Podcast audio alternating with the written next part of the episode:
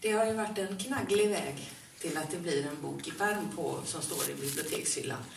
Det var tur att jag inte visste när jag började hur lång tid det skulle ta och hur jobbigt det skulle vara. Men, eh, så vi jobbade vidare med den boken och till slut så blev det en bok som jag är väldigt...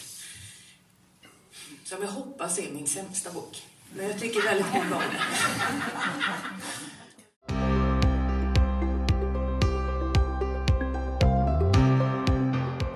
Hej och välkomna till Konsten att sabba en story. En podd om skrivandets vånda och glädje. Det här är podden för dig som vill skriva mer, bli bättre och lära dig av misstagen så att du inte sabbar storyn.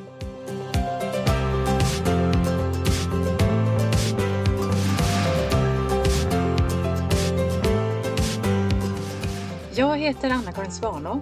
Jag är skrivarcoach, lektör och författare. Men nu sätter vi igång!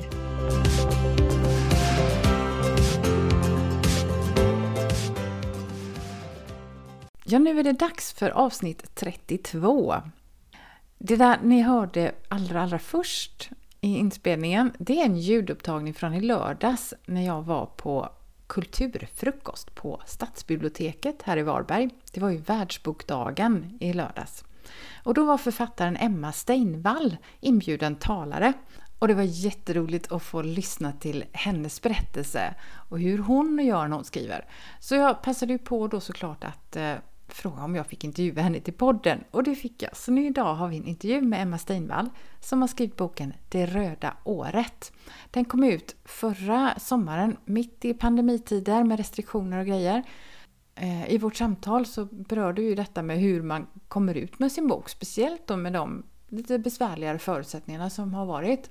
Men också hela den här långa processen att skriva och få ut sin bok. Att det krävs så mycket uthållighet. Och vi pratar om eh, tema kontra karaktärer. Vad är viktigast? Hur, hur lär man känna sina karaktärer egentligen? Ja, det blir en hel del att lyssna på i dagens intervju. Så här kommer nu Emma Steinvall. Här sitter jag på Stadsbiblioteket i Varberg och bredvid mig sitter Emma. Jättekul att du vill vara med i den här podden idag och du är här för att du har bland annat gett ut en bok som jag själv tycker var superbra. Men du får gärna berätta lite, vem är du och vad är det för bok du har skrivit? Hej Anna-Karin! jag är jätteglad att jag får vara med i din podd. Eh, jag har skrivit en skönlitterär roman som heter Det röda året. Eh, jag kallar den för en relationsroman. Eh, den är helt fiktiv och i, är ett familjedrama i Göteborgsmiljö. Och den kom ut förra året och det var ju min debutroman. Just nu så jobbar jag på nästa bok som då inte är en uppföljare utan helt fristående och den har arbetsnamnet Solitär. Mm. Jag har inget avtal alls för den utan den får bli färdig när den blir färdig och jag hoppas att den skulle kunna komma ut nästa år. Hur kommer det sig att du har liksom kommit in på det här med skrivande överhuvudtaget? Varför kom man på en idé att men jag tror jag ska skriva en bok? Jag, jag, tror att jag alltid har eh, tänkt det. Jag har faktiskt inte uttalat det så för mig men jag, så, jag hittade när jag städade mina lådor en sån här gammal Mina, mina vännerbok. Och där hade jag lustigt nog även fyllt i den själv. Mm. Eh, med mina egna intressen och, och, mina kompisar och vad jag ska bli när jag blir stor. Och där stod det, hade jag skrivit när jag var åtta år att jag skulle bli författare. Så uppenbarligen hade jag, hade jag det i tankarna redan då. Mm. Men jag har alltid tyckt att det är väldigt roligt att skriva. Mm. Och jag har också fått eh, under åren bekräftelse på att eh, folk gärna läser det jag skriver. Mm. I olika former. Jag skriver ju i jobbet annars också som kommunikatör och skribent. Mm.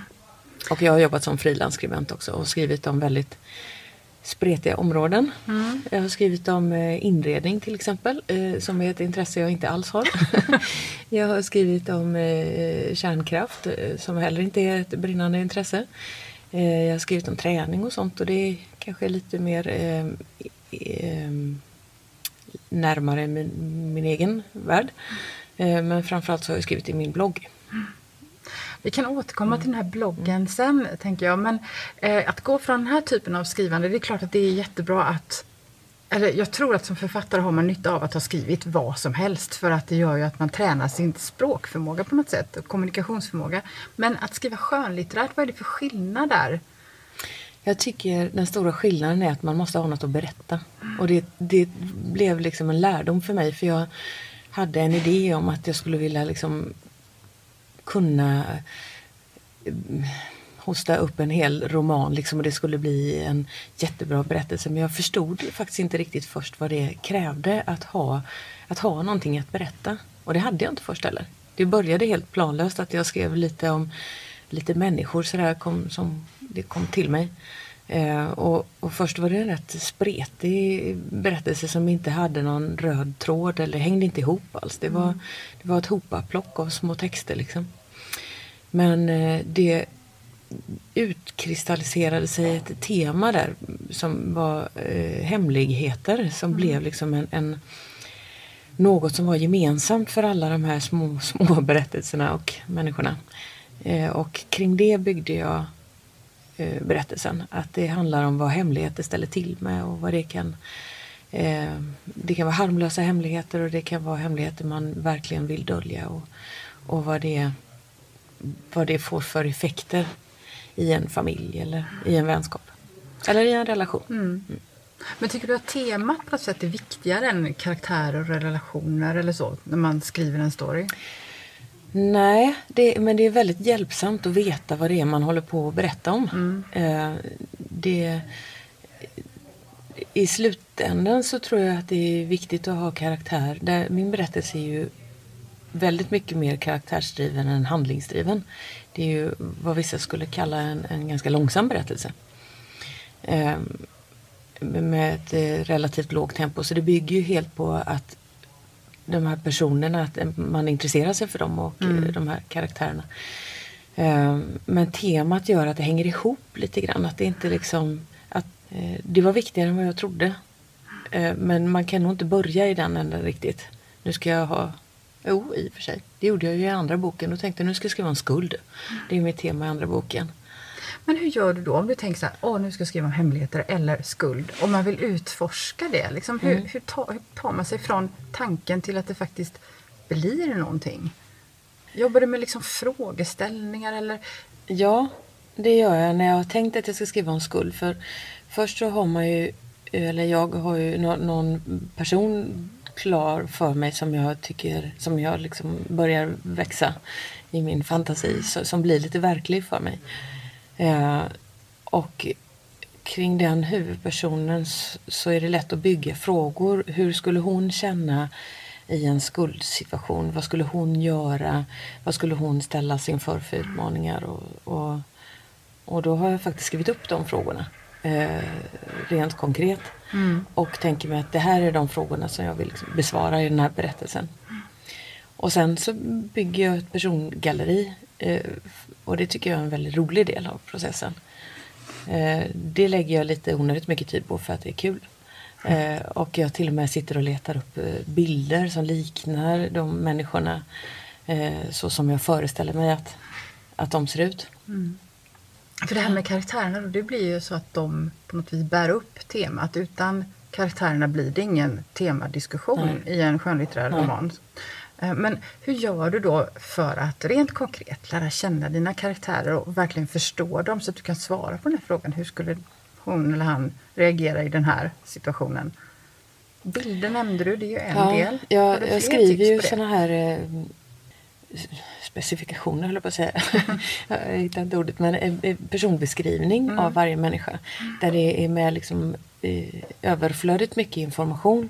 Alltifrån ifrån vad hade den här personen för barndom, vad har den för eh, uppväxt, vad, vad har den för eh, eh, drömmar och ambitioner, vad har den för eh, utmaningar och personlighet, utseende eh, vad, vad har hänt på vägen? Vad har de utsatts för? Och då blir de ganska verkliga för mig. Jag tänker på dem jättemycket. Vad, och, vad har de för familjesammanhang? Och allt det här behöver ju inte alls komma fram. Mm. Och eh, vissa människor är ju knappt med i berättelsen men de, det är ett bra sätt att få dem levande. Så jag tänker på dem väldigt mycket. Och, och, och ibland får jag gå tillbaka till Eh, jag hade en tanke nu om min huvudperson och så vet jag inte riktigt. Skulle hon vad är mest sannolikt? Att hon reagerar så här eller att hon reagerar så här? Och går jag tillbaka till den här personbeskrivningen och läser den igen och hur jag hade tänkt och utifrån det så brukar det bli liksom ge sig. Ja men det är nog mer rimligt att hon skulle bete sig så här. Mm. Gör de här personbeskrivningarna innan du liksom skriver eh, dina kapitel eller under tiden eller hur? Mm, ja, I det här andra fallet när jag har jobbat lite mer strukturerat i, i första fallet med det röda året så eh, gjorde jag ju dem alldeles för sent. Mm. Det hade ju varit eh, hjälpsamt att ha dem färdiga mycket tidigare. När man har dem så blir det liksom lättare att undvika att de har eh, lite samma röst. Mm. Men eh, i den andra boken så hade jag först en, en story färdig. En idé och en story ganska färdig. Och ett händelseförlopp. Och sen satte jag upp liksom, vilka ska vara med i det här. Och vis av erfarenheten från det röda året så, så höll jag det nere lite. Så i den processen redan där fick jag skala ner och slå ihop några karaktärer som jag hade mm. tänkt skulle vara olika personer som jag skickade ihop för att det inte skulle vara för många. Mm. För det splittrar ju upp uh, intresset för läsaren.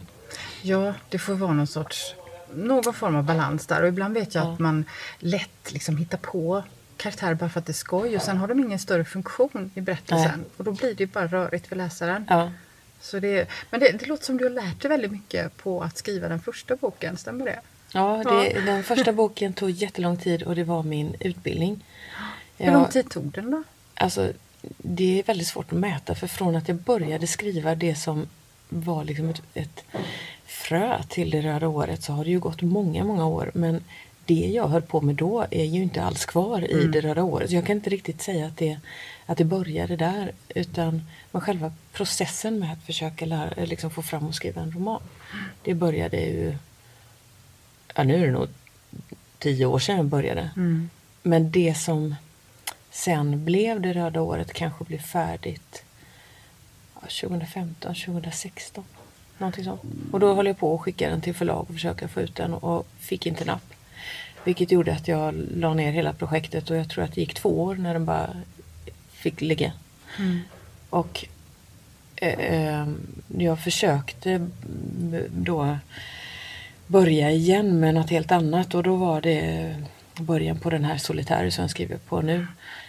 Men jag eh, kunde liksom inte släppa greppet om det röda året och att mm. jag kände att den Nej, det är en, en berättelse som faktiskt kan få finnas den också. Så jag släppte början på Solitär och gick tillbaka till det röda året och, och tog ett krafttag med den. Jag gick en, mm. en manusbearbetarkurs i Göteborg och jobbade med manuset för att få det liksom bättra på chanserna. Och där eh, skalade jag ner en del och gjorde om början framförallt för det var en långsam början. Um, och då gick det ju bättre. Mm. Men då hade jag ju när det röda året kom ut så hade jag ju ett, eh, en början till Solitär som hade liksom skapats och sen bara fått ligga kvar. Och den har jag jobbat vidare på nu. Det kanske inte är helt dumt, tänker jag. För ibland så när man är färdig med ett bokprojekt då är det som att en stor tomhet breder ut sig. Ja. Det är svårt att starta på något nytt. Men då hade du det redan ja. i början. Där. Ja. ja, och sen så känner jag att nu är jag ju väldigt efter efter att det har liksom efterfrågats vad hände sen med dem i det röda året mm. så känns det ju väldigt roligt att själv tänka vidare på ja, vad hände sen liksom, hur blir det? Så jag tänker mig om, om allt går som jag önskar så vill jag ge ut en fortsättning på det röda året efter Solitär. Mm. Och jag hoppas ju att, att Solitär kommer också att komma ut men eh, jag har inget avtal och jag vet inte hur eller i vilken form. Mm, vi håller tummarna för det. Ja. Men du, du har hört dig säga att du tyckte det var bra att få refuseringar. Eh, hur menar du då? Det var ju dåligt för självförtroendet. Eh, jättedåligt. Eh, och framförallt när man får refuseringar där man inte är riktigt säker på om, om manuset har blivit ordentligt läst. Mm. Men jag hade tur och dels har jag haft lite kontakter som jag kan dra i. Så att jag liksom kom fram till någon som faktiskt läste manuset och då fick jag ju ett omdöme på ett annat sätt och inte bara ett nej tack. Och de omdömena hjälpte mig ganska mycket. Även om de sa eh, till stor del olika saker eh, så var det många av dem innehöll ju förbättringsområden som var hjälpsamma. Mm. Och den gemensamma nämnaren var väl också att början var för svag. Sen skrev jag ju lite som en amatör också att det var för, för många adverb. och eh, För lite gestaltning gissar jag Ja. då. För det är oftast det, det Ja. adverben ställer sig i vägen för gestaltningen. ja, det var för lite gestaltning och sen så var det liksom över, överberättat. Ja. Eh, så att gå... Jag har ju... Om man tänker liksom allt som har skrivits till manuset för det röda året så är det ju en fjärdedel kvar. Mm. Om man tänker på eh, textmassan som har skapats och tagits bort. så, eh, Men hur ser du på det då? Detta att, att så mycket bara liksom, ja, det hamnar i skräpkorgen. Känns det som bortkastad del av ditt liv, all den tiden du har lagt på det? Eller hur ser du på den saken? Nej, jag tänker att om jag hade fått göra om mitt liv så hade jag ju istället för att tramsa runt nere på universitetet och inte göra något vettigt så hade jag ju försökt komma in på författarlinjen. Och det hade ju tagit några år och kostat. Och detta är en, en faktiskt tror jag, vad jag har lärt mig på vägen här är en motsvarande utbildning, inte samma men en, en motsvarande i tid och kostnad. Så- På en annan väg? Så. en annan väg, ja. Eh, hård väg. Men, eh, men väldigt lärorik. Och jag är glad att boken inte kom ut i den första formen. Eh, för det här är ju, känns ju mycket bättre att stå för. Ja. Det röda året så som den är nu. Men jag märker ju redan när, nu när jag gick tillbaka och läste lite i den efter ett år att hade jag liksom satt tänderna i det nu så hade jag ju kunnat förbättra den mer. Mm. Eh, Så jag är stolt över den boken. Jag tycker, jag tycker den är riktigt bra faktiskt. Men, men man ser ju Nu ser jag ju att jag har lärt mig ännu mer efteråt. Så, så refuseringarna har gjort nytta men de gjorde ju också att jag under en tvåårsperiod då helt tappade, tappade tron på det och, och la ner alltihopa. Mm. Tänkte att det jag får väl köra på bloggen istället. Ja, men vad skönt att du inte gav upp, tänker jag, Ja. som har fått läsa en bra bok. Ja, det, vad, vad har det gjort för skillnad för dig i ditt liv att, att ha den här boken utgiven? Är det någon skillnad? Ja, det är skillnad. Eh, det känns ju väldigt... ehm, mina syskon frågade ibland bara, hur, hur går, blir det en bok eller så ibland. Och eh, det var ju väldigt skönt att till slut kunna säga ja, det blev det. Men även för egen del förstås att, att slutföra och att det, att det fungerade. För även om jag inte fick napp liksom på ett jättestort förlag och, och den eh, blev en stor eh, säljare så blev den väldigt väl mottagen. Jag har fått jättefina recensioner och jag har fått väldigt mycket fin bekräftelse från läsarna. Och jag fick också ett väldigt fint omdöme från bibliotekstjänst och bibliotekarierna som har betytt jättemycket. Så för mig är det bekräftelse på att jag kan, jag kan detta. Men sen vill jag bara bli bättre på det för i, i min hårda värld så är man inte riktig författare innan man har gett ut två böcker. och då får man också vara med i Författarförbundet. Ja, så är det ju. Jag tänker mig att jag ska försöka ge ut tre böcker och sen ska jag utvärdera. Jag önskar att jag har lossnat lite då så att man faktiskt lite mer kan leva på att skriva. Men du, jag hörde ju dig prata häromdagen på ett föredrag och då visade du ett cirkeldiagram där du hade målat upp liksom en bild över vad som krävs för att skriva en bok. Ja. Kan du berätta lite om det diagrammet? Med det cirkeldiagrammet så vill jag vis- visualisera att det inte riktigt är vad man tror som krävs. Det börjar med att en väldigt liten del är en bra idé. Och jag tror att många har en felaktig uppfattning om att med en bra idé kommer man jättelångt. Men det är ju bara ett frö till vad som sen måste jobbas väldigt mycket på. En underskattad del är ju att kunna göra en hel fyllig roman av en bra idé. För en bra idé är oftast liksom en, en slutkläm eller en, en scen eller en början eller så. Men det, det är svårt att få 250 sidor av det. Så att bygga en story är en, en stor del i det diagrammet. Och sen eh, att ha ett rikt språk Och mycket skrivglädje. Att man tycker att det är roligt att hålla på och sitta och flytta så kommatecken hit och dit och, och joddla med bisatserna och välja ord sådär. Eh, man måste tycka att det är lite härligt annars så blir det ju fruktansvärt eh, jobbigt. en stor del är också uthållighet. Eh, att man begriper kanske redan när man börjar att det här är ett projekt som kommer ta lång tid. Det händer ju förstås att det går jättefort för några få. Men jag tror att för de allra flesta så tar det ju enormt mycket längre tid än vad man tror. Att jobba med samma manus om och om igen, förbättra, förbättra och slimma och, och, och rensa och fylla ut. Eh, man måste hålla ut i den processen och även om man då som jag har blivit refuserad ett antal gånger och inte tappar sugen. Sen är ju en del också själva hantverket som jag inte hade med från början.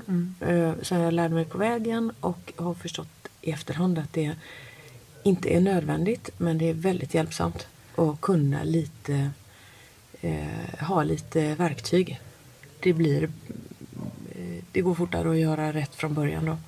Ja, och att man vet lite vad man håller på med och, och hur det ska gå ihop sig. Liksom, att man inte bara har små högar av material liksom, utan att man förstår också hur man ska sätta ihop det. Och sen så har vi ju med eh, eh, lite tur, tror jag också det handlar om ibland. Att man har lite kontakter eh, eller att man råkar hamna hos rätt eh, förläggare i rätt tid och det fanns utrymme för just din bok. Och tur att den blir eh, att den hittar rätt läsare och kanske får flyga lite grann. Det, det är svårt att påverka själv. Mm. Men det här med uthålligheten, jag funderar på om jag ska göra ett nytt cirkeldiagram för vad som händer efter utgivning. Och där kan jag säga att det, är- det, är inte heller vad man tror. Nej. Det är ju också långsamt, eh, långsiktigt, slitsamt, inte alltid jätteroligt arbete. Nej. Jag tänker fråga om det också, men först bara tillbaka till det här med uthålligheten i skrivandet. Om man nu tänker att hur klarar man av den biten? Är det så att det är vissa personlighetstyper som helt enkelt är uthålligare än andra? Eller kan man lära sig några knep för att inte ge upp på vägen? Hur har du gjort där? Jag tror att det är väldigt bra om man är öppen för förbättringar hela tiden. Om man inte har eh, låst sig vid att nu är jag klar och nöjd. Och jag vill inte hålla på, nu tycker jag att det här är så bra det kan bli. Utan att man hela tiden är öppen för att det kan visst förbättras eh, och förfinas. Och eh, eh, ända in till sista dagen liksom, så får man nog vara öppen för att göra förändringar och tro på att de som jobbar också hjälper dig med boken. Eh, vet vad de håller på med. Till viss del så har jag eh, känt att nej, vissa förändringar vill jag inte göra. Och då kan ju priset för det vara att, att den inte blev utgiven mm, där och då. Eh, men det är också bra att veta liksom vilka kompromisser man inte är beredd att göra. Men du, en sak som var med i det här diagrammet men hade en ganska liten plats, det är talang. Behövs inte det då? Jo, Är inte det en jättestor del? jag vet inte. Eh, det, det behövs. Jo, det behövs. Man måste ha lite talang för det. Men det räcker. Man kommer ingen vart med bara lite talang. Nej. Det är mycket eh, uthållighet, hårt arbete, kunskap. Att man har glädje för att liksom jobba med någonting så länge. Ehm, Så talang, absolut. Och jag tänker också att talangen är ju en del i det här med att man tycker det är kul. Att man har den här skrivglädjen du pratar om. Det tror jag är väldigt tätt förknippat med varandra. Ja, jag tror också det. Det är kanske svårt att sätta fingret på vad talang är för någonting eller betydelsen av den men, men är man utan talang så blir det nog ingen bok. Nej. Kanske man ska göra något annat. Men du, om vi kommer in på det här med att när boken då är klar och utgiven och man ska marknadsföra den och ut till sina läsare. Ehm, Du verkar tycka att det var också ett svårt jobb. Vad säger du om Ja, det då? Och hur kan ja. man göra? Jag önskar att jag hade fått lite mer hjälp från förlaget och det svårigheten är ju att det finns ett sånt överflöd av bokutgivningar. Och det är jättelätt att man bara drunknar i den stora floden och fort går det också. Man är ju debutant väldigt kort. Jag hade underskattat betydelsen av ljudbok. Min kom ju ut som ljudbok eh, samtidigt som den kom ut i handeln. Eh, men jag hade liksom inte haft mitt engagemang i ljudboken riktigt och förstått vad det fyller för, hur viktigt det är. Jag har också väldigt mycket dialog i min bok så det kanske inte är den ultimata ljudboken föreställer jag mig. Men jag är ingen ljudbokslyssnare själv så jag hade liksom inte riktigt koll på, på den eh, delen av det hela. Men jag hade nog velat ha mera hjälp med att nå ut i i, eh, den, den fanns ju liksom samma dag tillgänglig i alla kanaler för, i näthandel och, och så men att nå ut i bruset hade ju jag hade ju bara mina egna kanaler att gå på egentligen. Och så förlagets liksom standardkanaler. Men eh, jag hade ju tidigare många läsare i min blogg och satte mitt hopp lite grann till att de skulle intressera sig för min bok. Så, När du nämner dina kanaler då är det bland annat den här bloggen du menar. Mm. Och den hade du startat tidigare Ja, och och- handlade inte direkt om din bok vad jag förstår. Nej, det gjorde den inte. Den handlade om det också, men den handlade om eh, alla tankar, reflektioner och utmaningar som jag hade i mitt liv då. Jag började den 2016 på inrådan av en eh, redaktör som intresserade sig för mitt manus, men de gav inte ut det. Och hon tyckte att jag skulle börja med en blogg. Och den fyllde en väldigt bra funktion på så vis att där fick jag Eh, innan så ville jag på något vis att all, alla bra idéer skulle på något vis rymmas i mitt manus. Så jag plottrade in en massa saker som jag tyckte att om det här är en kul grej eller det här är en liksom rolig eh, sidoberättelse och så försökte jag knö in det i mitt manus. Men det förbättrade ju ingenting i den historien utan det blev ju tvärtom liksom att eh, det förstörde den. Att putta på en massa saker som inte hörde dit. Och alla de sakerna fick jag istället liksom en annan arena för. Okej. Ett annat forum där jag kunde skriva liksom alla de tankarna som poppade upp. Men det var reflektioner över hur vårt samhälle ser ut och hur, hur lever vi i vår tid och vad prioriterar vi. Och, eh, där hade jag då vid den tiden många läsare. Och sen hade jag väl inte kvar alla de läsarna när boken kom ut men, men en del. Mm. Men man brukar ju prata om författarplattform och då tänker jag att det här är ju en sån Mm. plattform. För att man som redan, redan innan boken kommer ut ska ha någon att prata till om sin bok. Ja. Men hur gjorde du rent konkret för att träffa läsarna sen? Ehm, ringde du till journalisterna? Bokade du in signeringar helt själv eller vad gjorde du? Nej, det var ju eh, oturligt nog under eh, restriktioner och pandemi. Så att träffa någon var inte att tänka på. Jag har faktiskt ju knappt träffat dem på förlaget. Utan allting hanterades ju eh, online. Och det var ju jättetråkigt tycker jag. För jag tycker det är inte alls samma sak. Men annars så hade de ju en viss eh, pressbearbetning som inte gav så jättemycket. Utan det var ju mina gamla kontakter som jag själv ryckte i lite grann. Med eh, så, så där eh, framgångsrikt eh, resultat. För det är liksom inte, det är inte en nyhet att någon ger ut en bok. Utan det måste, de sa att vi, vi håller oss till kända personligheter eller möjligtvis om du har någon riktigt snyftig historia eh, så som sticker ut. Att man har skrivit om en egen i sitt eget liv eller sin egen upplevelse. Eh, Men att komma med en ny roman om man är liksom vem som helst, det var inte lätt. Det var inget nyhetsvärde i det. Det var inget nyhetsvärde i det. Utan det var lokal media som jag själv eh, drog i lite grann. Och jag tog själv kontakter med bokhandlare. Där, och där hjälptes vi åt lite grann med förlaget. Eh, att, lokalt och i Göteborg så tog jag en egen kontakt och hälsade på helt enkelt. Med lite varierad framgång.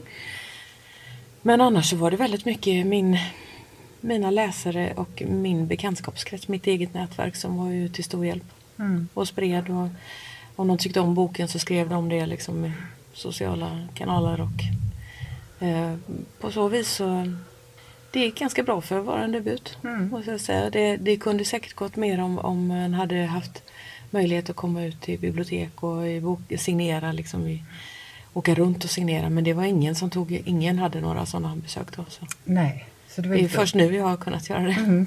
Får ta igen det nu. Ja. Om du skulle ge något tips till någon som sitter där och kämpar med sitt manus och inte riktigt kommer vidare, hur skulle, vad skulle du vilja säga? Kan du ge något skrivtips? Om man inte, det beror på varför man inte kommer vidare riktigt. Om man är färdig med manuset och känner att jag är ganska nöjd. Eh, då tycker jag att man ska eh, ge, anlita en lektör. Om man har fastnat lite mitt i så kan det vara hjälpsamt att gå en skrivarkurs. Mm. Det finns ju väldigt många olika format. Där får man ju ofta lite idéer om hur man kommer vidare. Mm. Om du är ganska färdig med ditt manus men du är osäker på om det duger så kan du också gå manusbearbetarkurs. Mm. tycker jag var väldigt hjälpsamt. Då jobbar man med ett mer eller mindre färdigt manus som man vill förfina. Men Emma, om mm. någon som lyssnar nu blir nyfiken på dig och vill veta mer om din bok och dig själv, hur, hur hittar man din bok? Eh, boken finns ju i, i handeln överallt, alla, alla kanaler. Ehm, om man vill veta mer om mig och mitt skrivande och vad jag håller på med annars så har jag en hemsida, emmasteinvall.se. Steinvall, S-T-E-I-N, W-A-L-L. Ehm, och där står det lite mer om även andra saker jag håller på med och eh, föreläsningar och eh, kommande bokprojekt och där finns också min blogg som är inte lika frekvent använd numera men den finns fortfarande. Mm. Mm. Men härligt att du ville vara med i podden idag Emma, jättekul att få prata med dig. Tack för att jag fick vara med. Tack ska du ha. Mm.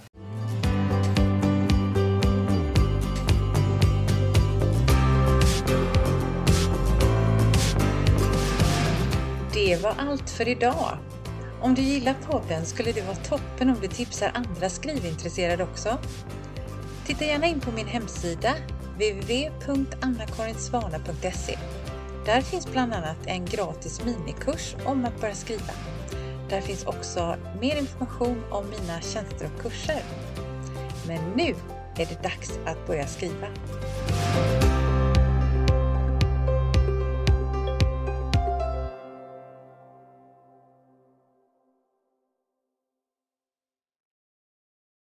Där kände jag att det blev en skitdålig start. kan vi ta det en gång till? Ja.